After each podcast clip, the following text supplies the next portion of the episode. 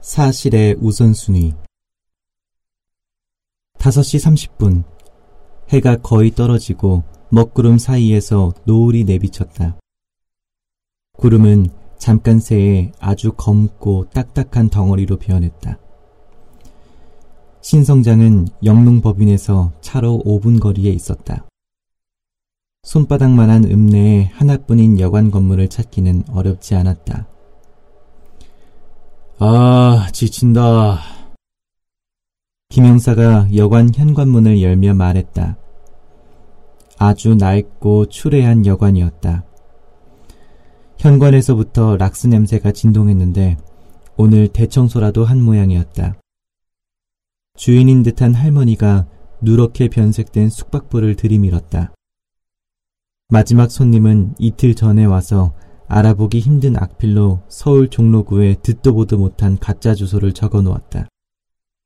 이런 식이라면 여관이 어떻게 수익을 맞추는지 궁금했다. 조성우와 김영사는 203호 열쇠를 받고 올라갔다. 하지만 방문이 망가져 있어 열쇠를 아무리 돌려도 잠기지 않았다. 나보다 더 한심한 여관이군. 김영사가 중얼거리며 방에 들어 누웠다. 여관방은 침대 없는 온돌 구조였다. 머리맡에 쌓여있는 이불, 방바닥, 벽지에서 매캐한 곰팡내가 진동했다. 욕실에는 샤워기와 세면대가 없었다. 대신 호스가 달린 수도꼭지 두 개와 세숫대야가 있었다.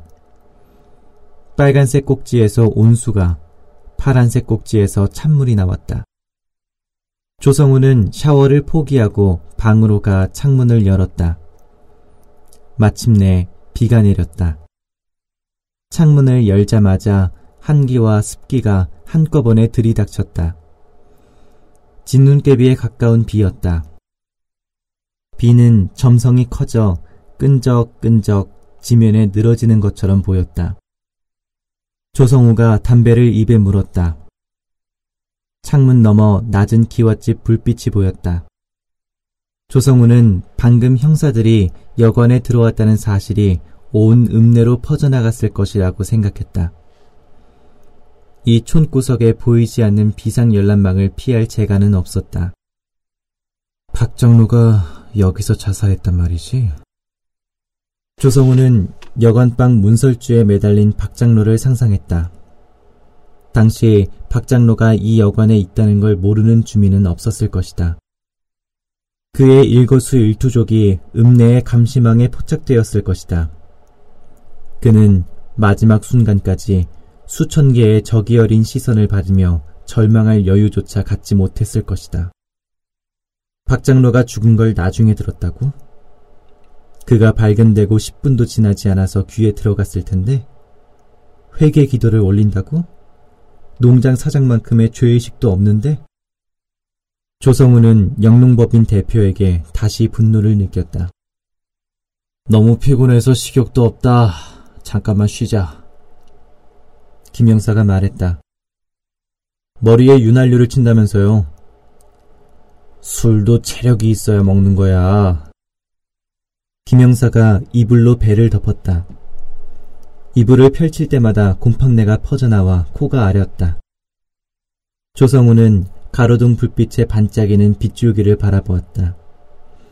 그것은 어둠 속에서 직선으로 혹은 사선으로 끈적끈적하게 내리며 온 세상을 포획했다. 조성우는 김영사의 졸음을 쫓기 위해 질문을 던졌다. 농장 주인과 영농법인 대표, 누가 거짓말을 했을까요? 김영사의 나른한 목소리가 들려왔다. 몰라. 서로 책임을 미루려는 수작이지. 그게 중요해? 몰라요. 왠지 마음에 걸려요. 왜 유지들이 젊은 애들을 부추겨서 농장을 부쉈을까요? 법인 대표가 거짓말을 했다고 단정 짓지 마. 그 반들반들한 놈이 거짓말에서는 한 수 위 같지만 사건 수사는 미리 단정 짓는 순간 산으로 가는 거야. 그 대표 말처럼 우발적인 사고일 수도 있어. 젊은 애들이 술 처먹고 욱해서 쌈질을 벌인 걸지도 모른다고. 조성우는 창문 밖으로 담배꽁초를 던졌다. 빨간 불씨가 어둠을 항해하며 사그라졌다. 김영사가 말했다. 근데 그거보다는 더 중요한 게 있지 않아? 뭔데요? 제임스가 누구냔 말이야. 정말 장로랑 결혼한 조선족 여자 아들일까? 조성우는 돌아서서 벽에 등을 기댔다. 김영사가 누운 채로 충혈된 눈을 치켜떴다. 아니요. 다시 생각해보니까 제임스가 누구인지는 중요하지 않아요. 평화농장에 있던 아이들 중에 한 명이겠죠. 놈이 누구인지 밝혀내려고 시간 낭비하다 보면 핵심을 놓쳐요. 사실에는 우선순위가 있어요. 가장 중요한 사실은 그런 게 아니에요. 그럼 중요한 게 뭐야? 사람들이 무슨 말을 했는가 보다 중요한 건 무슨 말을 하지 않았는가예요. 뻔한 얘기일 텐데 말하지 않고 둘러대는 것, 거기에 핵심이 있어요. 세 명의 피의자가 무슨 돈으로 식당과 농장과 법인을 차릴 수 있었을까? 이게 핵심이에요. 다들 이 질문에서는 뒤로 슬금슬금 물러났죠. 거기에 뭔가 숨어 있는 것 같아요. 그 돈이 수상하단 말이야? 그럴지도 모르죠. 김영사가 휴대폰을 꺼냈다. 갑자기 누구한테 전화해요? 진흥팀에 김영사는 수첩을 꺼내 동료에게 식당과 농장 주소를 불러줬다. 20년 전부터 근저당 설정이 누구 앞으로 되어 있는지 말소 사항까지 다 확인해 보라고 했어. 특정인 지분이 있는지도. 그걸 보면 대충 알 수 있지 않을까? 훌륭하십니다. 조성우는 다시 돌아서서 담배를 물었다. 낮에 본 SM5가 근처에 있는지 어둠 속을 살폈다. 여관 밖은 정적뿐이었다. 담배 한 대가 다 탔을 즈음 빨간 불빛이 샛길에서부터 다가왔다. 형님, 지금 우리가 여기 있는 걸 읍내 사람들이 다 알고 있겠죠? 마을 똥개도 알고 있을걸? 그럼 누가 우리를 손보러 올 가능성도 있겠네요. 뭐하러 우리가 알아낸 것도 없는데. 지금 오고 있어요. 김영사가 일어나 창가로 다가갔다. 자동차 한 대가 헤드라이트 불빛을 휘두르며 여관 앞에 멈추었다. 검은색 벤츠였다. 시동이 꺼지자 운전석에서 사내가 내렸다. 김영사가 속삭였다. 저거 법인 대표놈 아니야? 낮에 못다한 대접을 하러 왔나? 방망이는 안 들었네요. 조수석 문이 열리고 호리호리한 노인이 내렸다. 백발머리를 단정하게 빗어넘긴 그는 노인치고는 키가 크고 머리숱이 많았다.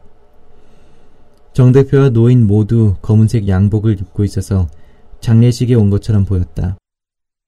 정 대표가 우산을 들고 노인을 부축해 여관 입구로 다가왔다. 노인은 오른쪽 다리를 절었다. 우리한테 오는 거겠죠? 그럼 저 신사님들이 여기 자러 오겠나? 조성우와 김영사는 창문을 닫고 돌아섰다. 몇 분 뒤 노크 소리와 함께 정 대표와 노인이 들어왔다. 비바람을 뚫고 왔는데도 왁스를 바른 머리칼이 한 가닥도 흐트러지지 않았다. 그들의 양복 어깨에 튀어 있는 물방울 정도가 바깥 날씨의 흔적이었다. 정 대표가 고개를 숙였다. 쉬시는데 죄송합니다. 이분은 제 아버님입니다. 노인이 방안을 둘러보았다. 곰팡내 나는 이불이 눈에 띄자 인상을 찌푸렸다. 김영사가 이불을 치우고 앉을 자리를 만들었다. 노인이 정 대표의 부축을 받으며 자리에 앉았다. 서울서 여극과장 오셨는디 대접이 영 소라요잉. 죄송하게 되었소. 노인이 느릿느릿 말했다. 조성우는 마디와 마디 사이에 뜸을 두는 저 말투가 자신의 지위를 드러내려는 시골 영감들의 전형적인 버릇이라고 생각했다. 김영사가 말했다. 별 말씀을요. 공무 중인데 신세를 져서야 되나요? 그런데 어르신께서 이 날씨에 여기까지 웬일이신가요? 다리도 불편하신 것 같은데요. 노인이 웃었다. 이른을 훨씬 넘긴 나이로 보이는데도 치아가 고르고 깨끗했다. 나이가 들고 본께 무릎이고 어디고 성한 디가 없소. 나는 정현수라고 허요. 아까 들으셨겠지만 이놈이 내 아들놈이요. 예, 어르신. 여관이다 보니 이거 커피 한 잔도 대접할 형편도 못 되네요. 괴안써 고생하시는 분들한테 그런 거 얻어묵자고 왔겠소? 그럼 무슨 일로? 저녁은 자셨소? 예, 먹었습니다. 어르신께서는 아직 전이요.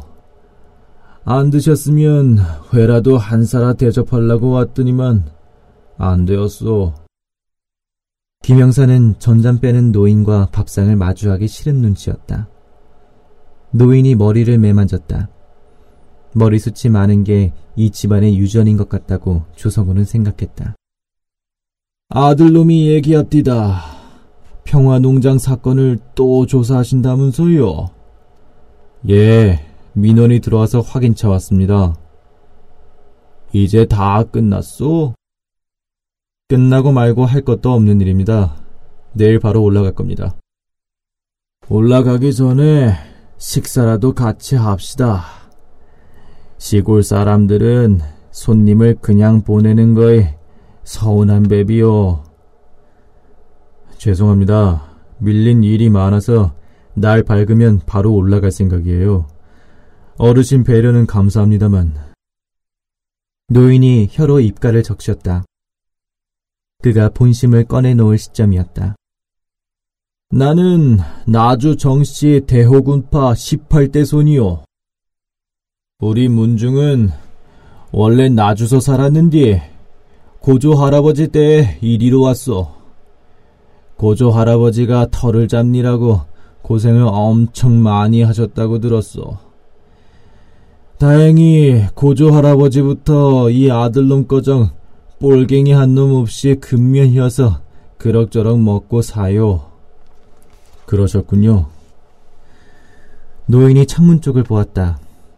투둑투둑 빗방울 떨어지는 소리가 들렸다. 시골 노인이 다 그렇겠지만서도 나도 여그의 애정이 많소. 여그 풀한 폭이 나무 한 그릇 거정 대대로 우리 문중이 가꾸고 심어온 거요. 여그 사는 사람들, 여기서 일어나는 일들은 하나도 빠짐없이 알고 있어. 마을에 조금이라도 안 좋은 일이 생기면 가심이 아프요. 평화농장 사건 때도 많이 힘드셨겠네요. 노인이 고개를 끄덕였다. 그 일은 애기들이 욱해서 버린 일이요. 어디서 뭔 얘기를 들으셨는지는 모르겠지만 나를 포함해서 많이 말리고 다녔어. 박 장로가 나쁜 사람도 아니고 함께 잘 살자는디 쫓아내서야 쓰겄냐고. 근데 애기들이 어디 말을 듣소? 여그 이놈만 해도 그때 친구들 헌티 홀려갖고 농장에 들어갔다가 조사까지 받았는디. 정 대표는 착실한 아들인 것 같았다. 노인 옆에 앉아 한마디도 참견하지 않고 고개를 숙이고 있었다. 김영사가 대답했다. 예, 저희도 그렇게 생각하고 있습니다. 괜히 여기까지 오셨군요. 신경 쓰시지 않아도 되는데요.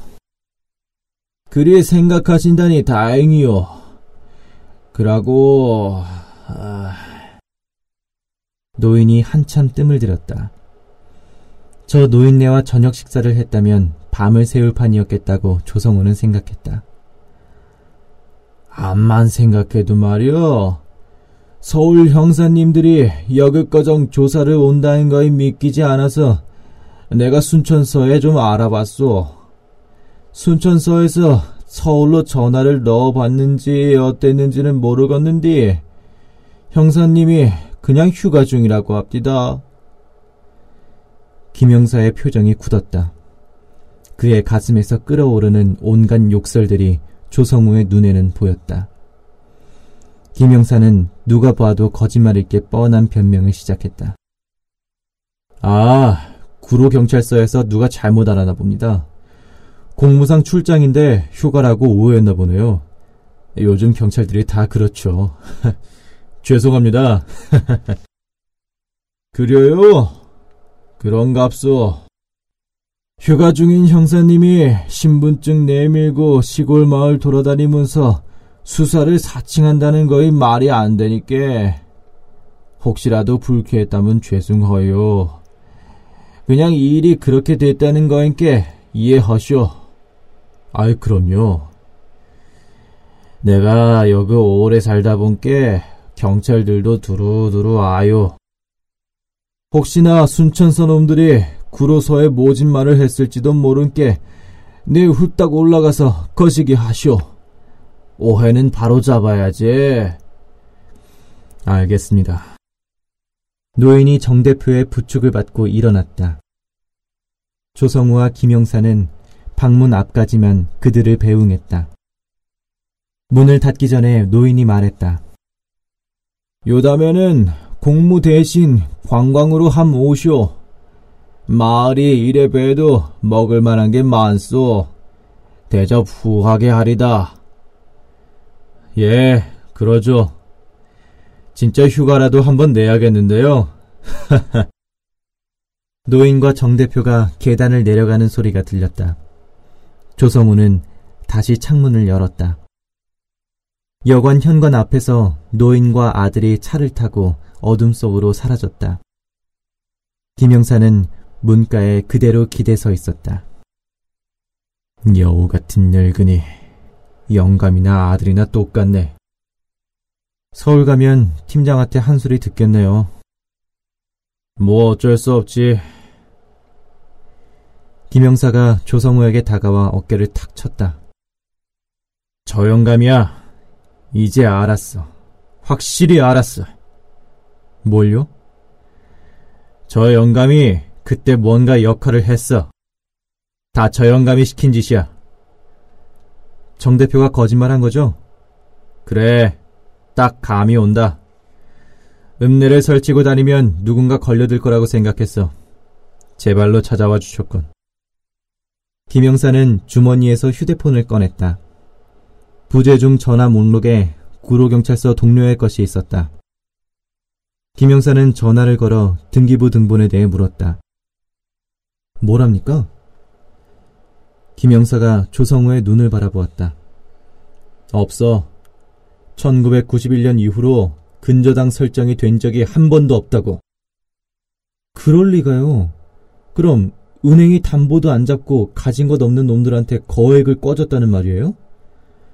어, 그런 말이야. 이상하지? 자세한 건 금융 기록을 뒤져봐야 알겠지. 지금 상황에선 왜 그랬는지 아는 게 불가능해. 김영사가 또 어디론가 전화를 걸었다. 전화 속 상대에게 말끝마다 존칭을 붙여가며 상대가 눈앞에 있는 것처럼 고개를 굽실거렸다. 어디서 만날 약속을 잡는 것 같았다. 김영사가 통화를 끝내자마자 조성우가 물었다. 누구예요? 대통령? 아니, 혹시나 하고 평화농장 사건을 담당했던 순천서 형사 연락처를 받아냈어. 지금은 정년 퇴직했지. 만날 일 없겠지 했는데 만나야겠군. 가세. 술은 거기 가서 먹지. 출발하자고.